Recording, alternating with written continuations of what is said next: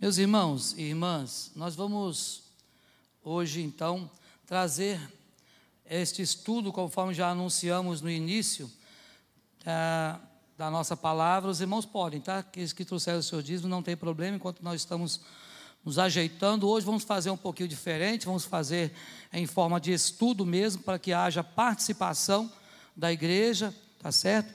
Então eu vou bagunçar um pouquinho, é o Bruno, né? Porque o Bruno se organiza todinho ali, para deixar tudo, né? Eu vou ficar mais aqui, ó, que aqui eu fico mais à vontade com os irmãos. Então, os irmãos poderão participar sim, se desejarem, tá bom?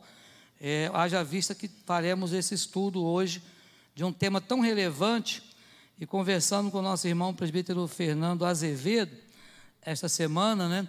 E estavam compartilhando justamente isso, né? Esses momentos desses estudos pela manhã precisam realmente ser momentos onde haja um compartilhar, não é, da igreja. Quanto mais participação dos irmãos, se assim desejarem, mais a gente vai enriquecendo, né, o trabalho na obra e na casa do Senhor. Eu vou ficar aqui, porque tem gente muito lá atrás, ó, vou ficar aqui em cima mesmo, tá bom, que aí os irmãos veem e podem participar melhor. Bem, abra sua Bíblia, meus irmãos e irmãs, no texto de 1 Tessalonicenses, no capítulo 4. 1 Tessalonicenses, capítulo 4, nós vamos ler a partir do primeiro versículo, tá bom? E interessante, irmãos, que esse texto, enquanto você está abrindo aí, procurando, talvez no seu celular, se você está abrindo no celular e você tem a Bíblia no celular, aquela Bíblia chamada Bíblia JFA, offline, se é essa que você tem, eu quero te dar uma dica muito importante, né? Coloque a sua versão na versão da Bíblia KJA, que é a King James atualizada.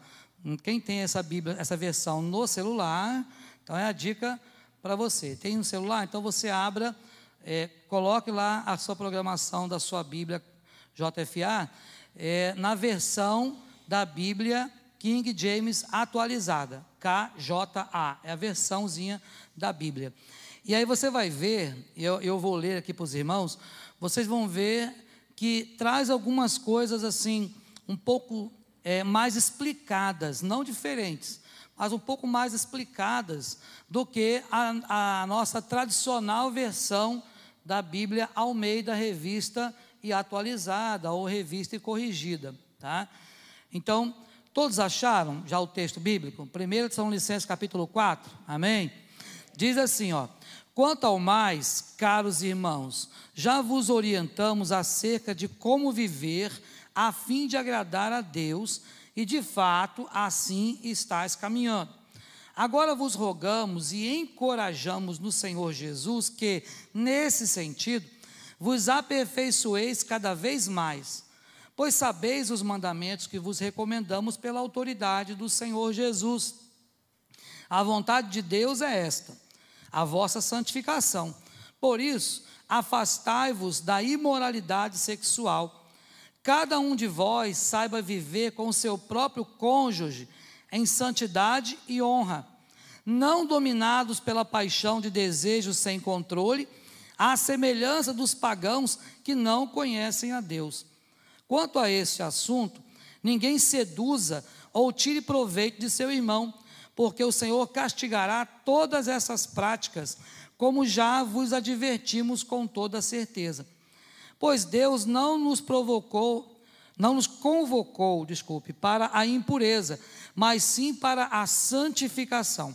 Portanto, aquele que rejeita estas orientações não está rejeitando o homem, mas a Deus, que vos outorga o seu Espírito Santo. Amém.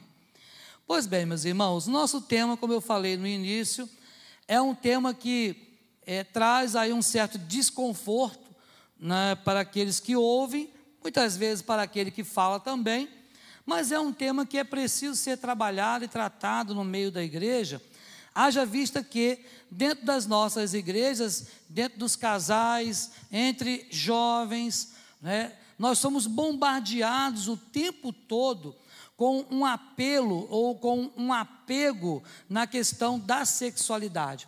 O tempo todo nós somos seduzidos por questões relacionadas à sexualidade. Por exemplo, eu tenho certeza que você já deve ter passado, pelo menos alguns daqueles que usam frequentemente as mídias sociais no celular, já deve ter passado por algum tipo de constrangimento de você abrir o celular em alguma coisa, em um lugar que você está com gente ao lado, e de repente vem uma propaganda, e que você não abriu aquele negócio, mas ela vem, não é? E aí você fica sem graça, e não sabe o que fazer, e tenta tirar, e às vezes fica nervoso, não consegue sair daquilo ali, não é? E por vezes é áudio também. Então, isso acontece, por quê? Porque há um apego, né, sexual, à sexualidade muito grande. Não é de hoje que isso acontece, né? Então nós somos bombardeados o tempo todo com isso. Alguns anos atrás, algumas pessoas começaram a falar sobre mensagens subliminares. Vocês se lembram disso? Isso foi uma febre nas nossas igrejas, coisa de uns 20 anos atrás, isso foi muito mais latente. Então, se começou a falar um monte de coisa, e começou a rodar discos ao contrário. Há uns 30 anos atrás, então, as pessoas pegavam um disco e programavam lá a sua vitrola para poder tocar o negócio ao contrário, e dizia que aquilo ali era coisa do diabo e tal. Vocês chegaram a ver isso? Quem chegou a ver isso? Há uns 30 anos, aconteceu isso, né?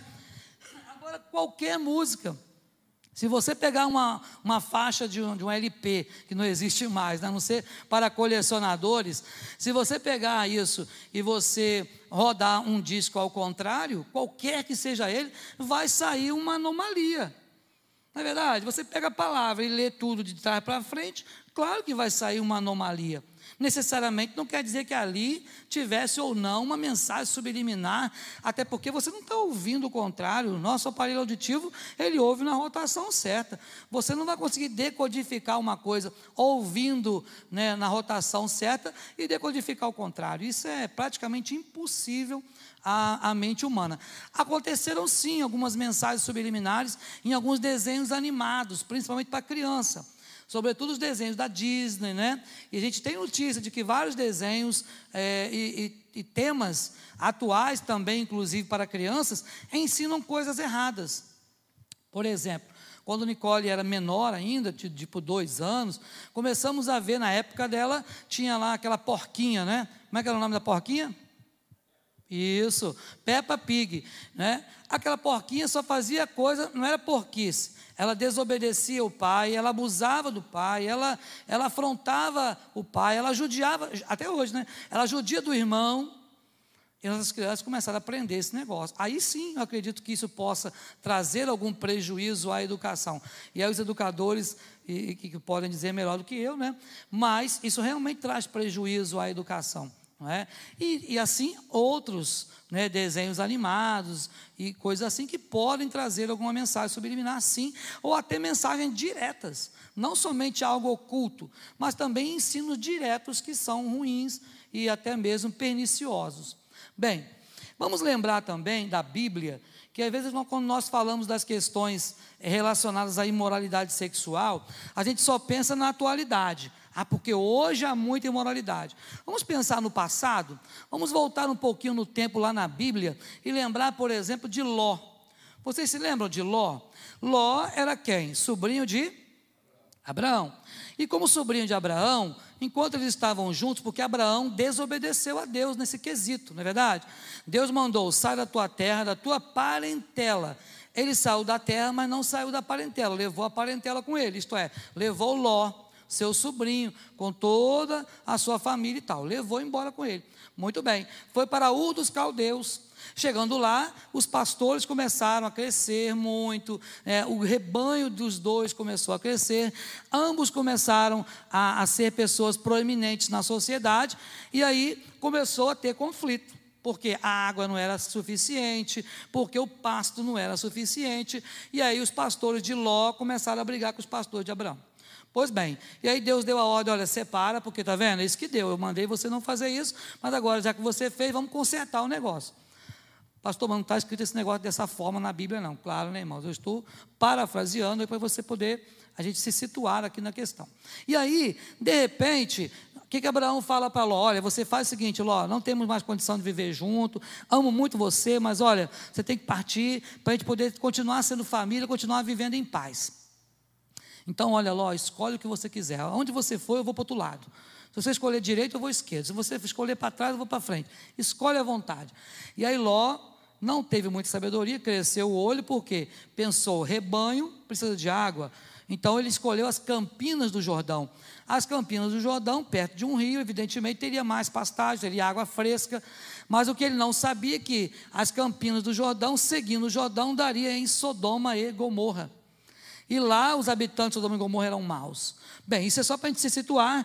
Aconteceu mais tarde que quando Deus mandou avisar que ia destruir Sodoma e Gomorra, mandou tirar Ló, não é isso? Mandou que Ló saísse com a sua família e mandou 2 anjos lá. Vocês se lembram? Mas os anjos, o nome já diz, né? Você não vai encontrar na Bíblia falar que anjo é feio. Feio é demônio, mas anjo é sempre bonito, lindo, maravilhoso. E aí, chegou lá aqueles 2 homens arrões, né? Bonitos, elegantes. A Bíblia não fala se eram loiros, se eram mulatos, se eram negros. Não tem isso na Bíblia. Mas, imagina que eles eram bonitos. Porque os homens de Sodoma começaram a bater na porta de Ló. Não foi assim? Já leram isso, irmãos? Começaram a bater e pediram para quê? O que eles pediram para Ló? Oh, manda esses 2 homens para fora. E aí o texto é muito claro que nós queremos abusar deles, nós queremos possuí-los. O texto lá é esse: nós queremos possuí-los.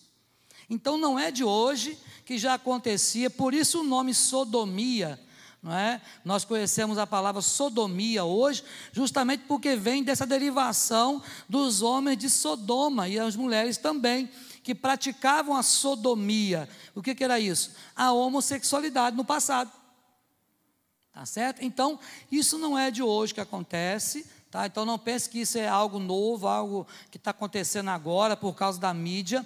É claro que hoje, com o advento da globalização, a velocidade da informação é muito maior, então isso vai como um rastilho de pólvora mesmo.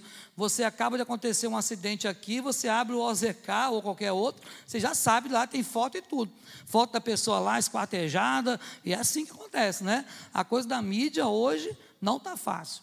Então, na minha época que eu trabalhei em banca de jornal, era diferente, acontecia no dia seguinte, era o jornal O Povo.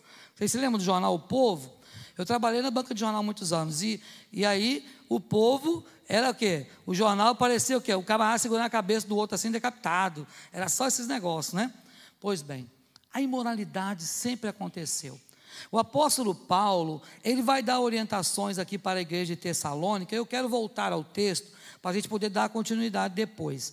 Observe que o texto diz: quanto ao mais, irmãos, ou caros irmãos, já vos orientamos acerca de como viver a fim de agradar a Deus. Então, de que maneira eu posso viver, de que maneira eu posso agradar a Deus? E aqui, Paulo diz assim: e vocês estão praticando, e vocês estão fazendo isso. Então, aqui vai um elogio para a igreja da Macedônia, a igreja de Tessalônica. Esta igreja estava praticando a vontade de Deus. Esta igreja estava fazendo o que Deus orientou para fazer. Era uma igreja boa, mas mesmo assim, mesmo sendo uma igreja que estava fazendo as coisas da maneira correta, que Deus gostaria que fizesse, Paulo diz no final desse versículo o quê? Que vocês aperfeiçoem cada vez mais. Isto é, precisa crescer. Ah, mas eu já estou bom. Não, pode melhorar. Aquilo que está bom pode melhorar sempre mais. Por isso que a Bíblia diz que nós temos que conhecer e prosseguir em conhecer a Cristo, não é isso? Não é só conhecer. Ah, tá bom, já sou crente, já li a Bíblia toda uma vez, tá maravilhoso. Não, temos que prosseguir em conhecer a Cristo. E é o que o texto bíblico está nos mostrando aqui nesse primeiro versículo. Eles estavam fazendo? Estavam. Era uma igreja boa, temente a Deus? Era uma igreja boa. Porém, precisava progredir.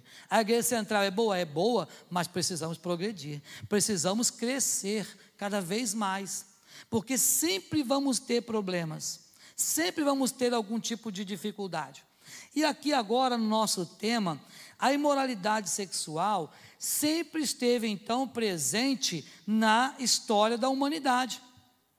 E a imoralidade sexual é o quê? É uma distorção daquilo que foi criado por Deus. Aquilo que foi criado por Deus. Deus lá na eternidade idealizou a questão sexual para o homem e para a mulher. E depois na criação, ele fez com que isso se tornasse realidade. Na criação, quando Deus criou o homem, vocês se lembram que ele primeiro criou o homem e falou para o homem dar nome aos bichinhos, não é isso? Dar nome aos animais, a gente ensina para as crianças, né? Lá na UCP. E aí o homem começou, Adão começou a dar nomes. Via lá um casalzinho de zebra, um casalzinho de avestruz e por aí vai. E o homem começou a dar nomes, e o nome que ele desse, esse seria o nome, diz o texto bíblico. Mas não se achou alguém para que ele pudesse dar nome que fosse igual, isto é, que fosse alguém que tivesse o mesmo perfil de Adão. E Deus cria então uma auxiliadora, cria a mulher e colocam os dois lá juntos e disse para eles, olha, crescei, multiplicai, povoai, enchei a terra, tá certo? Sede fecundos. Agora, será que Deus criou o homem e a mulher só para isso? Não. Criou também para que o homem tivesse alegria, o prazer no que diz respeito aos seus relacionamentos. Para que tivesse alegria de viver, assim como o homem via os animais felizes, o casal, cada casal, ele também precisava desse tipo de felicidade. Também fomos criados para a alegria pessoal. É claro que o fim principal, isto é, a finalidade principal ou primeira para o qual nós fomos criados, isso o breve catecismo responde, não é isso? Fomos criados para glorificar a Deus e para gozá-lo ou adorá-lo para sempre. Pois bem, mas também Deus nos criou para que nós fôssemos felizes. Deus não criou o homem e a mulher para a infelicidade. E por isso Deus criou o chamado casamento. Quando Deus cria o casamento era para que ambos fossem felizes, para que estivessem alegria, estivessem ambos felizes. Agora, uma coisa que acontecia no passado, aí, a coisa de mais ou menos uns 15 anos ou mais um pouquinho, aconteceu em alguns países, principalmente na região lá do Irã, acontecia algo interessante, que é a chamada mutilação genital feminina. Ouviram falar disso? Então, a criança, bebê, assim que nascia, se fosse do sexo feminino, era cortado o clitóris da menina, do bebê. E aí a tradição deles é tão enraizada que eles deixavam, a tradição é a seguinte, cortava e deixava sangrar. Se vivesse, era para viver. Se morresse, morreu. Morreu mais uma. Mas por que tudo isso na mente daquelas pessoas? Porque eles entendiam que a mulher não deveria ter nenhum tipo de prazer no relacionamento sexual, e sim ela havia sido criada para o prazer do marido. O que é um erro pensar desta forma, por quê? Porque a questão da sexualidade, Deus colocou a sexualidade tanto em homens quanto em mulheres. E isso está no nosso DNA, isso está na nossa vida. E alguém dizer, ah, mas eu não ligo muito para isso e tal. É claro que para cada pessoa isso é diferente. Cada um sente isso de maneira diferente. Há pessoas que são muito pelo olhar, né? Principalmente os homens. Os homens são voltados muito para o que entra no olho. Já a mulher é mais de sentimento. Mas ambos precisam desse cuidado para que não venhamos cair em tentação. Então Deus cria e criou o sexo, mas com a entrada do pecado no mundo, o que o diabo fez? Ele deturpou a questão da sexualidade. O diabo deturpou isso e transformou isso em quê? Transformou o sexo em adultério, transformou o sexo em prostituição, transformou o sexo em homossexualismo, em lesbianismo, em pedofilia, em zoofilia. Já ouviram falar de zoofilia? Isto é, sexo com animais. Olha só, com pornografia. Quantos casais, ou homens, ou mulheres, ou jovens, ou adolescentes, têm questões pornográficas?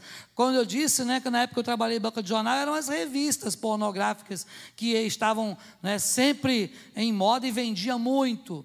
Não se engane, vendia muito. sabe? Mas hoje você não precisa mais de uma revista. Por quê? Porque hoje você abre o celular, se você não tomar cuidado, aparece lá ou um homem ou uma mulher nus. Não precisa muito, você está assistindo televisão na sua casa e aparece propaganda do Carnaval. Você vai ver uma mulher, né, geralmente as mulheres, nesse caso, só com pinturas, simplesmente nuas. Isso tem acontecido porque o apelo, o apego à sexualidade é muito grande, irmãos, é muito grande. Recentemente, no último carnaval, vocês devem ter visto na TV, claro, pelo menos nas propagandas ou nos telejornais, né, a tal da escola de samba que ganhou, fez uma homenagem a Exu, não é isso? E a pessoa que abriu lá estava vestida e travestida e possuída por demônio da pomba gira. Quem viu isso na televisão, viu? Então, estava lá, está para todo mundo ver. Então, esse apego à questão da sexualidade é muito grande, mas uma sexualidade deturpada, que não foi aquela criada pelo Senhor. Então, a imoralidade estava presente também nos dias de Paulo. Paulo escreve para Corinto. Vocês se lembram que ele fala para a igreja de Corinto? A igreja de Corinto era uma igreja. Paulo não estava falando para o mundo não, hein? Estava falando para a igreja de Corinto. Além da igreja ser uma igreja dividida, fracionada, facciosa, haviam pessoas, partidarismo dentro da igreja, né? Na central isso não tem, graças a Deus, né? Não tem partidarismo, grupinho, isso aqui dentro não tem não, né? Não tem. Mas aí, lá na igreja de Corinto tinha, sabe? Tinha. E mais, Paulo aí vai falar da imoralidade, diz assim, olha, existe dentro da igreja de Corinto imoralidade tal que há alguém que ouse possuir a mulher do próprio pai. Isto é, a madrasta. Incesto na família. Então, Paulo vai falar que isso estava dentro da igreja. Então, Corinto era uma das cidades comerciais mais importantes daquela época. Controlava aí grande parte das navegações entre o Oriente e o Ocidente. Era uma cidade importante. Com isso, o pecado também vinha. E é claro, quando vem o pecado para a cidade, se a igreja não se policiar, se a igreja não blindar-se pela palavra e pela ação do Espírito Santo, vai deixar que esses pecados entrem dentro da igreja. Era comum o culto a Afrodite naquela cidade, né, que era justamente a deusa, chamada deusa do amor, tá? Então as pessoas, ainda que eles não fossem simpatizantes, mas também não combatiam. Uma coisa é você falar assim, ah, eu não me envolvo com isso não, mas também você não fala contra, sabe? Então é preciso que a igreja, ela se posicione. A igreja precisa se posicionar. Eu acho interessante uma anedota, uma piada que se conta sobre o céu e o inferno, tá? Eu não sou bom de piada, então você não vai rir da piada, pode ser que você ria de mim, mas é uma anedota realmente sobre isso, em relação a um muro. De um lado estava o céu, do outro lado o inferno, e em cima tinha um cidadão em cima do muro, havia um muro alto, né? E de um lado, do lado do céu, o pessoal estava gritando, vem, vem, vem, pula, pula, pula. Já ouviu isso? Já ouviu essa mensagenzinha? Então, vem para cá, todo mundo gritando, o pessoal do céu. E aí alguém perguntou, mas peraí, por que o lado de lá não está gritando, não está chamando ele? Porque o inimigo dizia, porque o muro é meu. Então ele está tranquilo, não preciso chamar, porque quem está indeciso não é de Deus. Porque a palavra do crente tem que ser o quê? Que passar disso, então em cima do muro, não é de Deus.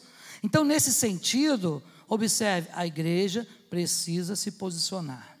Então a Diana, que é a deusa lá do amor, né, dos Efésios e é claro do povo lá de Corinto, era a deusa predileta das donzelas da cidade. Olha só, quem não gostaria de ter alguém que pudesse, né, dar aí um marido? Hoje em dia existe outro predileto, não vamos entrar nesse mérito, não vamos falar nomes, né? Mas existe outro aí, outro santo predileto das pessoas que querem se casar, não é? Então o culto a essa deusa se caracterizava justamente pelo quê? Pelos serviços eróticos. O culto nesses templos, no templo da deusa Diana, era caracterizado pelos serviços eróticos. Bom, se fosse nos tempos aí de alguns anos atrás, agora, mais recente, né, década talvez de 60 ou 70, fossem os prostíbulos, esses lugares de culto dessa deusa. Não é? Hoje também seriam as boates, não é? Os lugares disso, os bailes funks da vida, os lugares para isso. Por quê? Porque há um apego à questão sexual muito grande. Então nós vamos ver hoje justamente que famílias firmes na palavra de Deus dizem não à imoralidade sexual. Isso é muito importante. E a primeira coisa que o estudo traz para nós é o seguinte: faça uma barreira na sua família que impeça a entrada da imoralidade sexual. Faça uma barreira na sua família que impeça a entrada da imoralidade sexual. Fala, Franklin. Sim.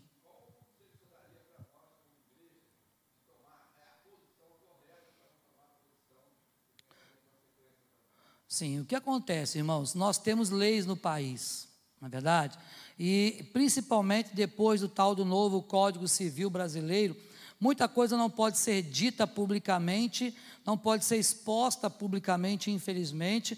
Não é? Já houveram casos de líderes religiosos que falaram contra determinado segmento da sociedade, e isso veio trazer sérias consequências, sobretudo transmitido na internet, inclusive. Tá certo? Então, o que é mais prudente? É ensinarmos de maneira familiar. Esse é o correto. Por isso estamos falando de família. Não é? É você tentar firmar a sua família, porque dentro da sua casa você tem direito de falar não a determinadas práticas de imoralidade sexual. Dentro da sua casa você pode ensinar a sua filha, o seu filho, a ter uma vida sexual depois de casado, não é? Depois de casado, uma vida sexual santa na presença do Senhor. Então hoje, acho que, irmão Franco, que o ideal, o certo para nós cristãos, é nós ensinarmos dentro da família, e até podemos ensinar em grupos pequenos, como a escola dominical, não é? Em grupos que você saiba que só tem ali cristãos, não é? Então, se você sabe que você tem uma classe de escola dominical, que só tem crentes, você ali pode sim expor mais abertamente algumas coisas, sem essa questão das regras, né, do Código Civil. Agora, no que diz respeito a algo público, aí você precisa tomar certos cuidados importantes.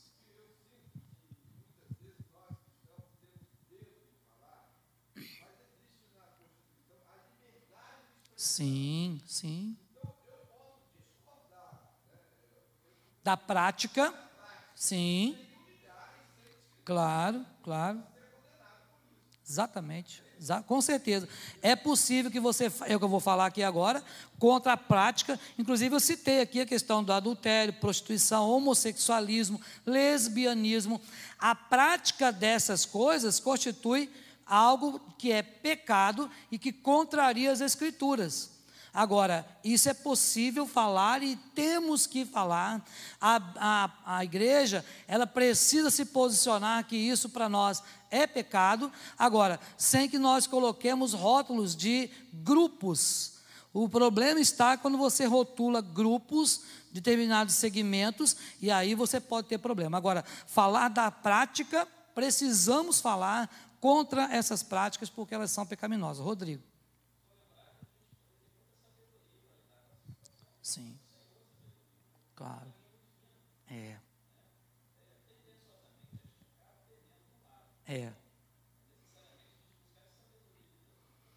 sim, sim, já vimos muitos casos aí de pessoas que são muito radicais, né? E o radicalismo, sempre quando você se polariza em um dos lados, você acaba tendo problema. É preciso um equilíbrio para até mesmo você combater certas práticas. Agora, qual é o ideal? E aí o primeiro ponto vai trazer algo importante aqui. É você criar, de certa forma, uma barreira na sua família. Então, o texto de Coríntios que eu citei, da questão do incesto, está aí, 1 Coríntios 5:1. Nenhuma família está imune à entrada da imoralidade sexual. Cuidado com isso, achar isso comigo não acontece. Ah, na minha família isso não acontece. Ah, meus filhos eu eduquei direitinho, eles não vão fazer. Ah, eu e minha esposa temos uma vida sexual normal, digna e tal, tal, e não, isso não acontece com a gente. Cuidado, a Bíblia é muito clara. Aquele que está em pé, cuide que não caia. Veja, não vai cair. Tem que vigiar, entende? E infelizmente, irmãos, nós não estamos imunes, não. O Senhor não nos colocou uma barreira, sabe, uma capa protetora, para que a gente não venha cair. Pelo contrário, você se lembra o que Jesus pediu ao Pai em relação a nós, na sua oração sacerdotal, de João 17? Do mundo, mas que livre do mal. O Senhor tem nos livrado do mal, mas nós estamos num mundo pernicioso, mal, num mundo imoral, um mundo que jaz no maligno. E se esse mundo jaz no maligno, tudo de imoral, de indecente, de pernicioso existe no mundo. E quando falamos de mundo, não estamos falando de pessoas, estamos falando das hostes celestiais da maldade que atuam neste mundo. Porque quando a Bíblia diz que o mundo jaz no maligno, e o apóstolo Paulo vai dizer que a nossa luta não é contra pessoas, e sim contra principados, potestades, dominadores deste mundo tenebroso, contra as hostes espirituais da maldade. Então, irmãos, não reconhecer que existe um mundo espiritual é um erro. Não reconhecer que o inimigo é real é um erro, porque a Bíblia diz claramente que o inimigo é nosso adversário, que anda ao nosso derredor, bramando e rugindo como leão, buscando quem ele possa tragar, e se nós não tomarmos cuidado, a gente vai cair. Então não podemos achar que isso não vai acontecer. A imoralidade tinha entrado em uma das famílias da igreja de Corinto, então todos os dias a imoralidade tenta entrar na nossa família hoje. Você liga a televisão, você vai ver lá que na hora dos comerciais, você vai ficar desligando a televisão. Alguém faz isso? Na hora do comercial desliga, na hora do, você volta. Não. Aí você vai assistir um filme que você gosta, não é errado você assistir filmes. O filme não é um filme imoral, mas de repente lá no meio do filme tem uma cena, né, induzindo a sexualidade. Quantas vezes a gente já assistindo algum filme em casa, em algum momento, se Nicole estivesse na sala, tinha que desligar ou trocar de canal, porque a criança, e aí o filme traz uma cena um pouco mais voltada para a sexualidade, e às vezes muito claro isso também. Então nós precisamos tomar esses cuidados, tá certo? A imoralidade tenta entrar, e muitas vezes entra por meio de quê? Vídeos de WhatsApp em grupo. Sabia disso? Vocês devem ter passado por isso aí, não é? Se não tomar cuidado, filmes, séries, nos canais aí por assinatura, não é? Agora lá em casa diminuiu a assinatura, né, para ficar mais em conta. Mas antes era aquele pacote Sky completo, aquele negócio todo, né? Tinha pessoas que compartilhavam com a gente, e aí eram todos os canais liberados. Então tinha que fazer o quê? Colocar senha em cada um canal que não era para a gente assistir, nem eu, nem Liliane, nem Nicole, para acidentalmente não passasse ali e tivesse alguma coisa. Então alguns cuidados, você pai, você mãe, você marido, você esposa, tem que ter, para que esse apelo ou apego à sexualidade não entre na sua família. Então na Idade Média, vocês se lembram? As cidades construíam muros, né, para se protegerem dos inimigos. Hoje não há mais esse muro, mas existem os pecados, né, alguns inimigos que tentam entrar na nossa família o tempo todo, e nós precisamos construir barreiras. Então como construir barreiras contra a imoralidade na família? Primeiro, conscientize-se de que a imoralidade faz mal à comunhão com Deus. A imoralidade sexual faz mal para a sua comunhão com Deus. Conscientize de que a imoralidade é falsa e não representa em nada a beleza do sexo criado por Deus. Isso é muito importante. Imoralidade não tem a ver com aquilo que Deus criou para o homem e para a mulher. Então isso é bom que nós conversemos com os nossos filhos sobre este tema da sexualidade, e possamos mostrar também aos nossos filhos que a imoralidade não tem a aprovação de Deus, que não faz bem para a nossa mente. Irmãos, quantos adolescentes e jovens e até crianças não têm sido bombardeados com as questões da sexualidade? Não pense que porque você ensinou seu filho na igreja, trouxe ele na igreja a vida toda, que ele não tem esse apelo sexual. Ele vai ter. Uns menos, outros mais, dependendo, é claro, da biologia aí, né, de cada um, da anatomia de cada um e tudo mais. Mas o importante é que você trabalhe esses temas. Certamente aqui, ó, muitos irmãos, quando eram crianças e adolescentes, os pais jamais falariam com vocês sobre sexualidade.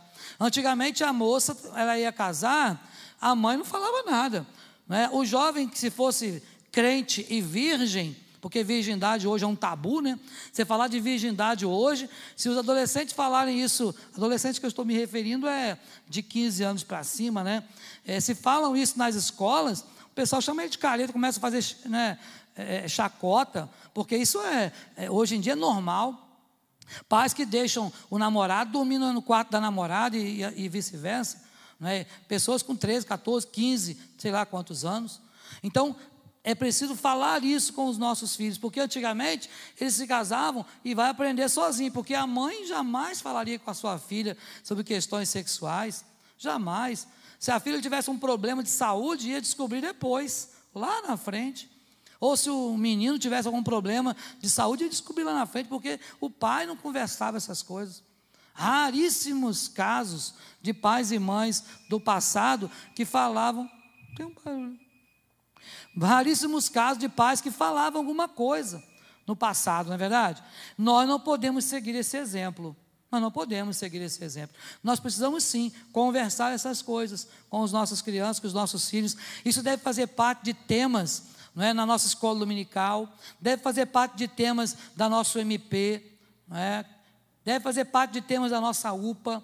Para quê? Para que nós alertemos os nossos filhos e nos alertemos para o perigo da imoralidade. Então, converse essas coisas. Coloque programas aí de bloqueio, né, a sites pornográficos e coisas assim, para que você não caia em tentação. Segunda coisa, cultive na sua família uma firmeza às tentações sexuais, especialmente no campo da pornografia. Irmãos, ninguém pode dizer assim: ah, eu não vou ser tentado. Ah, e se eu for tentado, tranquilo, fui ensinado e não tem problema não. Ser tentado não é pecado. Todos nós somos tentados, não é isso?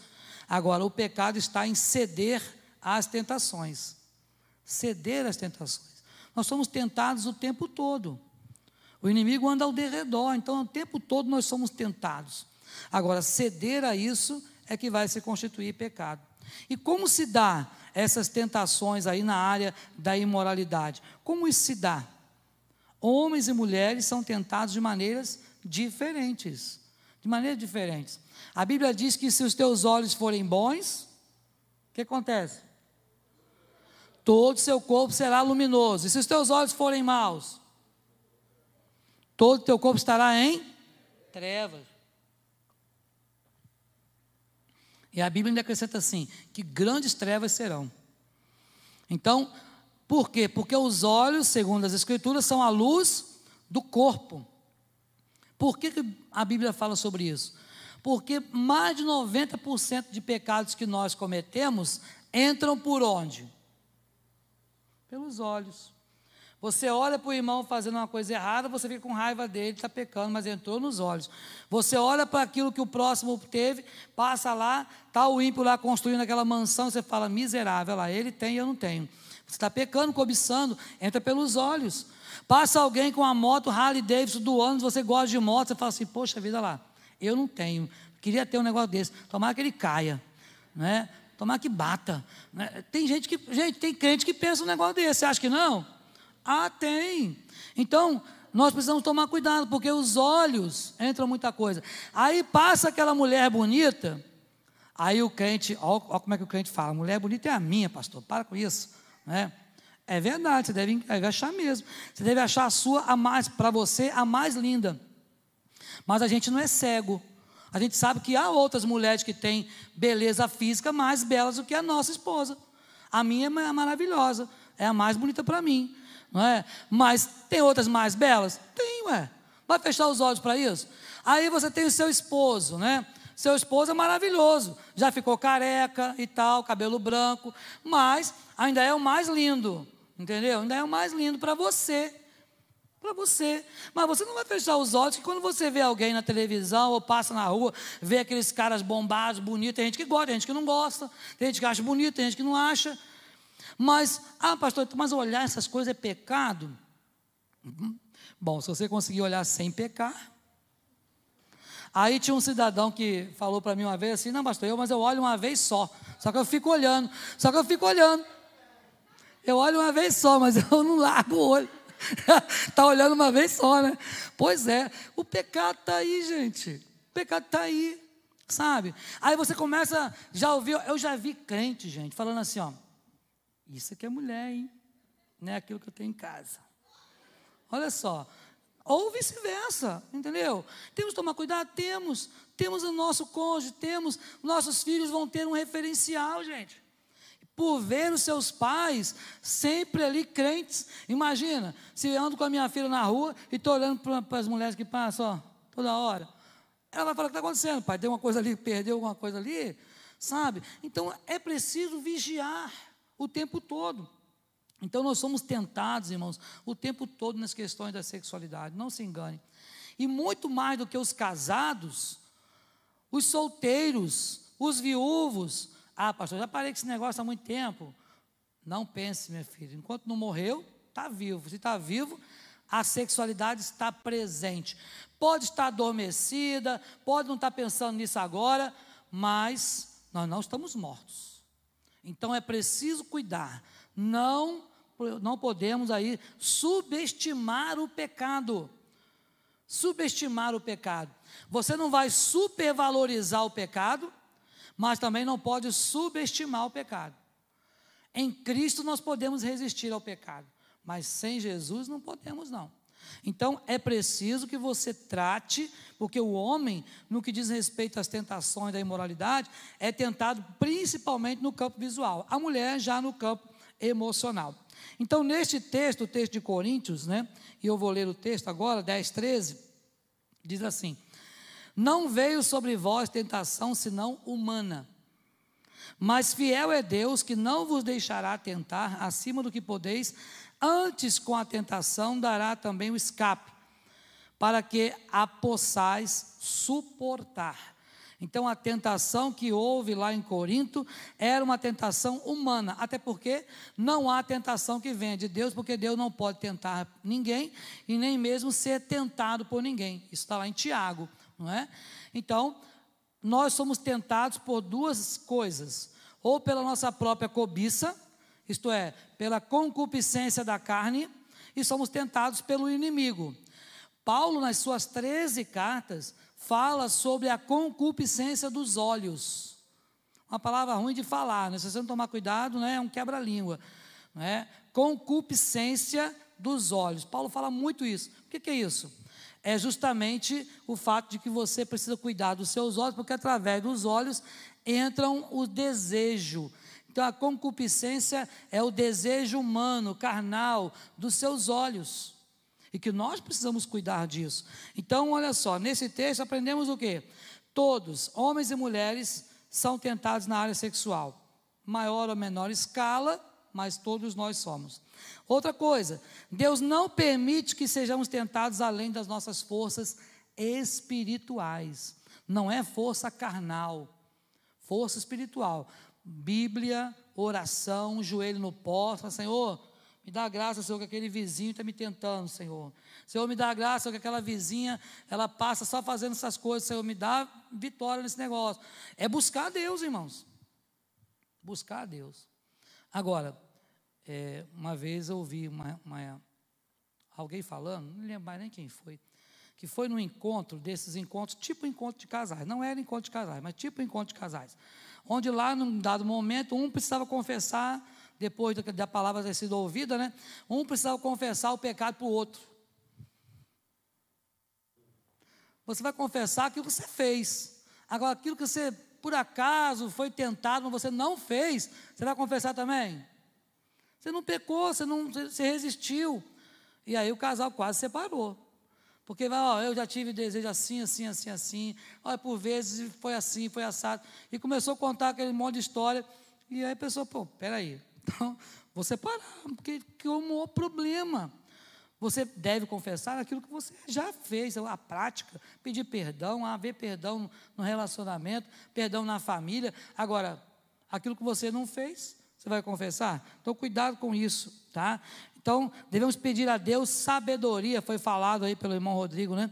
E coragem para saber quais os escapes que temos em mãos para dizermos não às tentações sexuais, especialmente no que diz respeito à pornografia. A pornografia é um negócio que entra nos lares de maneira sorrateira, né, e vai minando relacionamento de casais. Eu tive um casal de amigos, ele já faleceu, o homem já faleceu, e me lembro que quando a esposa veio conversar comigo, eu não era pastor, era jovem, líder da mocidade, e ela falou: Robson, eu não sei mais o que fazer, porque ele compra, na época era fita, né? Um monte de fitas, dessas fitas imorais aí, né, pornográficas, e queria que ela assistisse com ele e depois fizesse aquilo que estava na fita.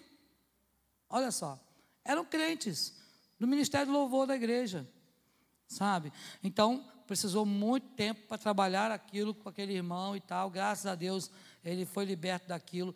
Mas olha como é difícil, porque isso acontece, pois não?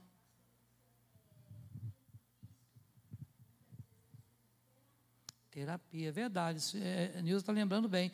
Essas questões relacionadas a isso podem virar vício, sabe? E que vai precisar de terapia para se libertar, verdade. Né? Há pessoas que, inclusive, a terapia nessa questão sexual, de pessoas que são compulsivas nessa questão sexual. Então, é preciso tomar cuidado mesmo, é preciso tratar mesmo. Tratar de que maneira? Dentro da família cristã? A palavra, primeiro. Ah, mas a palavra só... Talvez você vai falar: pastor, então você não está crendo na Bíblia. Não, entendo o que eu vou dizer. Às vezes, somente a Bíblia não vai ser suficiente. Vai precisar de terapia. Ah, pastor, peraí, então a Bíblia não é suficiente para todas as coisas? É, meu irmão, é alimento para nós. Mas quando isso já é um vício, quando já virou libertinagem, quando já, aí precisa de ter uma terapia, uma ajuda. Sabe, eu sou muito tranquilo quanto a essas questões de terapia. Alguém vem até a mim e eu consigo detectar que a pessoa não tem somente um problema espiritual, mas que também é físico, ou é emocional, ou é do psiquê. Eu vou encaminhar para um psicólogo, para uma terapia, porque eu tenho que reconhecer que a minha área é tratar o espírito, a alma do cidadão. Agora, eu não dou conta, eu não sou psicólogo, eu não sou psicopedagogo, terapeuta, não. Então, nós precisamos ter essa humildade para reconhecer essas coisas. Vontade da carne. É verdade.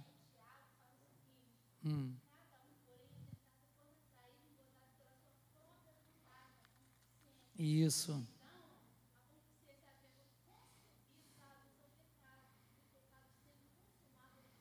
Morte, muito bem. O que converte é o espírito, né? E é o que Deus quer salvar, né? Deus vai salvar, não é a carne não vai voltar para o pó. Então a nossa carne não é convertida. Por isso que Paulo vai dizer que a carne milita contra o espírito. E o que é isso? É uma guerra constante, gente. É uma guerra, é um cabo de guerra, né? É um cabo de força. E aí você, às vezes você está ganhando espiritualmente falando, às vezes você está perdendo para a carne. Acontece isso, é um cabo de guerra o tempo todo. E aí quanto mais você estiver orando, buscando a Deus, em comunhão com os irmãos, com amizades sadias, mais você vai ter força para, né, puxar o cabo de guerra para o seu lado. Agora, se você deixou de orar, deixou de ler a Bíblia, deixou de frequentar a igreja, deixou de ter comunhão, vai perdendo força. E aí a carne vai te puxando para o outro lado. Então, temos que tomar cuidado com isso, tá? Já estamos encerrando, irmãos. Outra coisa importante: cultive na família a santificação. Precisamos cultivar, mas falamos tanto da questão de sexualidade, agora cultivar o quê? A santificação. Por quê, irmãos? O que que pode nos fazer resistir a essas coisas? Uma vida santa. É uma vida sem pecado? Não. Se perguntar quem é santo, já ensinei isso aqui, né? Quem é santo? Levanta a mão, quem é santo? Amém? Peraí, pastor, não vou levantar a mão não, porque eu pequei ontem e tal. Claro que você pecou, pecou hoje, pecou ontem, pecar daqui a pouco, claro, mas nós fomos santificados. Você fala, quem é justo? Nós, por quê? Fomos justificados. Não somos santos em nós mesmos, não, porque aquele que santifica é maior do que nós, é o nosso Deus. Ele nos santifica pela sua palavra, pela lavagem de água, pelo Espírito Santo, mas nós fomos e temos sido santificados. É preciso separar a questão da salvação de santificação. Salvação é um ato de Deus.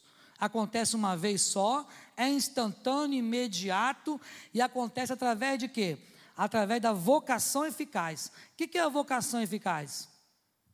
É o chamado de Deus no coração do homem pecador, através do Espírito Santo, fazendo ele entender o quê? Justiça, pecado e juízo.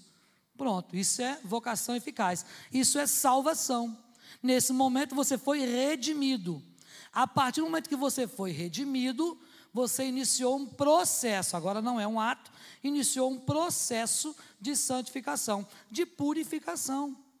É o que a Nilza acabou de dizer, a carne continua morta, sabe? Continua pecaminosa. E aí você vai tentando, de todas as formas, na palavra, no Espírito, né? Tentando fazer com que você peque menos a cada dia. Isto é santificação. Então, olha o que diz a palavra de Deus em 2 Coríntios 7, 1. Ora, amados, pois que temos tais promessas, purifiquemo-nos de toda a imundícia da carne e do Espírito.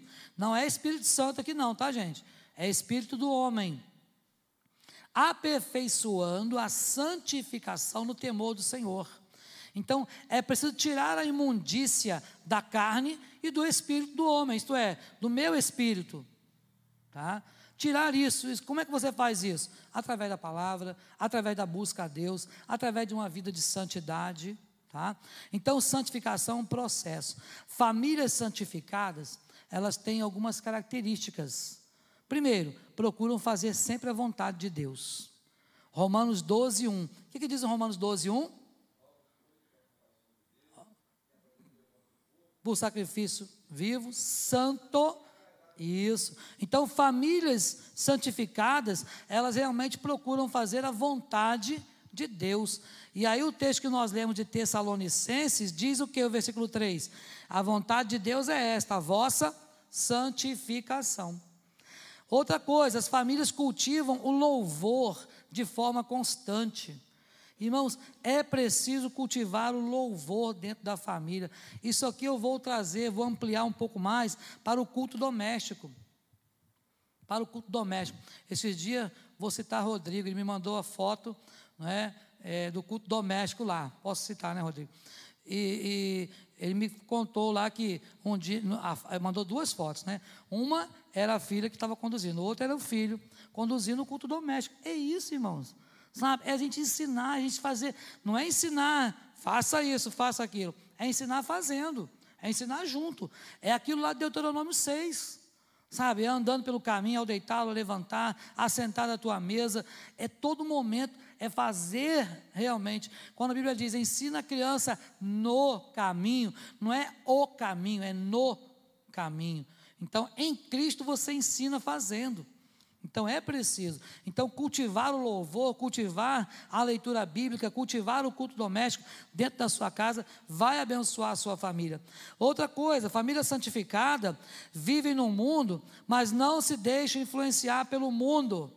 É a continuação de Romanos 12, agora o verso 2, e não vos conformeis com este século ou mundo, mas transformai-vos pela renovação da vossa mente, para que experimenteis qual seja a boa, agradável e perfeita vontade de Deus. Então, famílias que buscam a santificação são famílias que têm essas características. E por último, irmãos, incentive na família o cultivo de amizades sadias. Amizades sadias, que têm um pacto pela santidade na questão sexual. Então, isso é muito importante. Incentivar na sua família o cultivo de amizades sadias. Não vos enganeis, 1 Coríntios 15, 33, as más companhias corrompem os bons. Isso não é um ditado popular não, gente, isso é bíblico, sabe? As más companhias vai corromper se você não tomar cuidado, não quer dizer que vá, né? É igual o namoro missionário, tem muito crente, tem muito adolescente, jovem, não adolescente não, tem muito jovem que vai namorar não crente, porque um dia vai se converter. Pode se converter, se for da vontade de Deus, mas o ideal é você buscar pessoas sempre que tenham Jesus no coração. Então, por isso, é importante tomar cuidado com isso. Precisamos saber que as amizades podem nos aproximar ou podem nos afastar de Deus.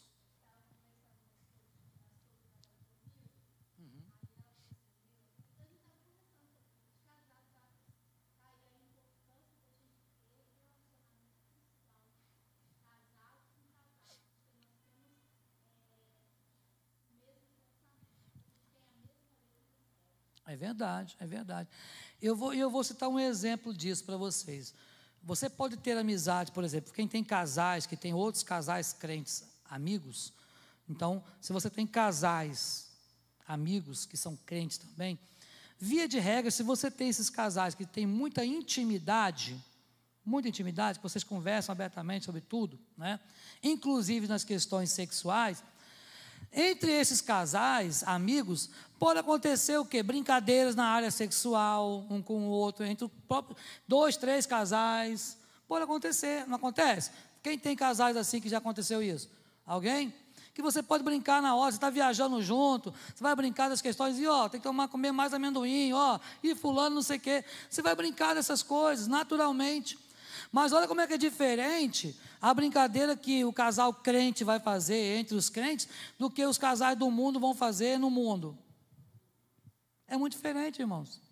Porque não há aquela malícia em brincar, não há aquela malícia, não há aquela questão. Hoje em dia, eu acho interessante que está tendo um programa aí, não sei nem que canal que é, eu vi só a propaganda. Negócio de casais que troca lá um com o outro, tal, tal. É um negócio doido. Sabe? Então, hoje em dia está assim a vida sexual do povo. Cuidado com isso. Incentive o cultivo de amizades. Mulheres cristãs, olha que interessante. Mulheres cristãs devem ser sábias nas escolhas de suas amizades. O mesmo acontece com os homens. Ah, eu gosto de jogar futebol, lá tem um monte de não crente, porque não é futebol só com crente, né? Ah, então, seja luz lá, meu irmão. Seja luz. Ah, eu gosto de lidar com situações, tem lá o grupo lá, né, lá da academia, tem o grupo lá da hidroginástica, e várias mulheres não crentes, e estou lá e tal. Pode, claro que pode. Só que você tem que ser luz. Tem que tomar cuidado para que essas amizades não venham prejudicar a sua vida. Maridos cuidando com amizades que cultivam, cuidado com isso. Essas amizades podem fortalecer ou enfraquecer o seu casamento. Tem amizades que enfraquecem o relacionamento, tanto homens quanto mulheres. Amizades com os jovens. Jovens, cuidado com as amizades do mundo. A amizade do mundo é inimizade com Deus. Então é preciso tomar cuidado, porque vão amizades que vão levar você para os lugares que Deus não iria, que Jesus não estaria. Sabe, quantas vezes a gente frequenta coisas, lugares que Deus não aprovaria. Quantas coisas nós praticamos, e principalmente na questão da sexualidade. Irmãos, eu quero finalizar quase que já dizendo o seguinte: virgindade não é tabu para crente, pode ser para o mundo, pode ser para o mundo. Se você, jovem, estiver vivendo uma vida sexual, se você que é viúvo, que é solteiro, não importa, se estiver vivendo errado, Deus vai cobrar. O texto aqui é claro, o texto da sua Bíblia aí, lá de Tessalonicenses, vai dizer que Deus é o vingador dessas coisas. Deus vai cobrar. Não há nada oculto que não há de ser revelado. Então, uma hora Deus vai trazer à tona, sabe? Então é preciso tomar cuidado, viver uma vida santa. É fácil? Não, não é fácil. Mas é por isso que é só para os crentes, porque não é fácil. Não é fácil você ver os seus coleguinhas indo para os lugares errados aí, você fala assim, poxa, podia ir com o pessoal da faculdade e tal, frequentar lugares aí, boates e por aí vai. O crente não vai fazer, porque ele é crente, porque Deus não se agrada, porque é pecado. Então nós precisamos tomar cuidado com isso. A mesma palavra, né, de amizades erradas pode ser dirigida a adolescentes, a jovens, a adultos solteiros. Meus irmãos, a conclusão é perceber, então, que todos os versículos que nós usamos aqui, eles vão tratar aí, né, da nossa família, e principalmente famílias que sofreram ou que têm sofrido algum tipo de imoralidade sexual. Então, O desejo nosso com esse estudo, né, é que nós sejamos famílias firmes na palavra de Deus em relação à vida da sexualidade, sabe? Que possamos condenar qualquer tipo de imoralidade. Condene a imoralidade, sabe? Condene qualquer tipo de imoralidade, qualquer forma de imoralidade, seja ela de que natureza for. Condene isso, porque o Senhor não se agrada. E aí, irmãos, fazendo assim, você vai estar realmente abençoando a sua família. Mas qual a melhor maneira de você viver longe da imoralidade? A melhor maneira é viver perto da palavra. É a melhor maneira. Viva perto da palavra, viva dentro da palavra, viva a palavra. E aí você vai ver o quanto a sua família será abençoada. Amém? Alguém quer compartilhar algo? Pois não, meu Franco.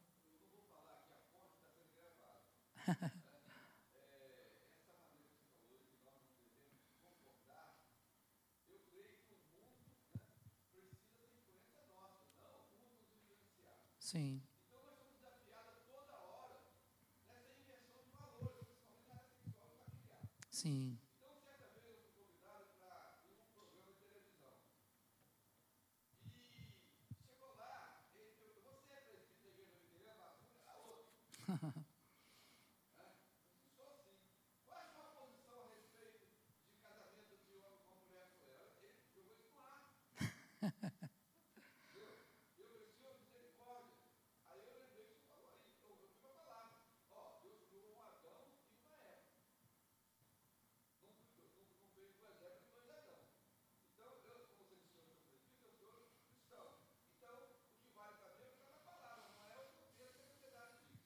Exatamente. Aí eu falei assim, e a respeito da liberação da droga, que estava um deputado na campanha da época, né? Uhum. Você concorda ou concorda? Olha só.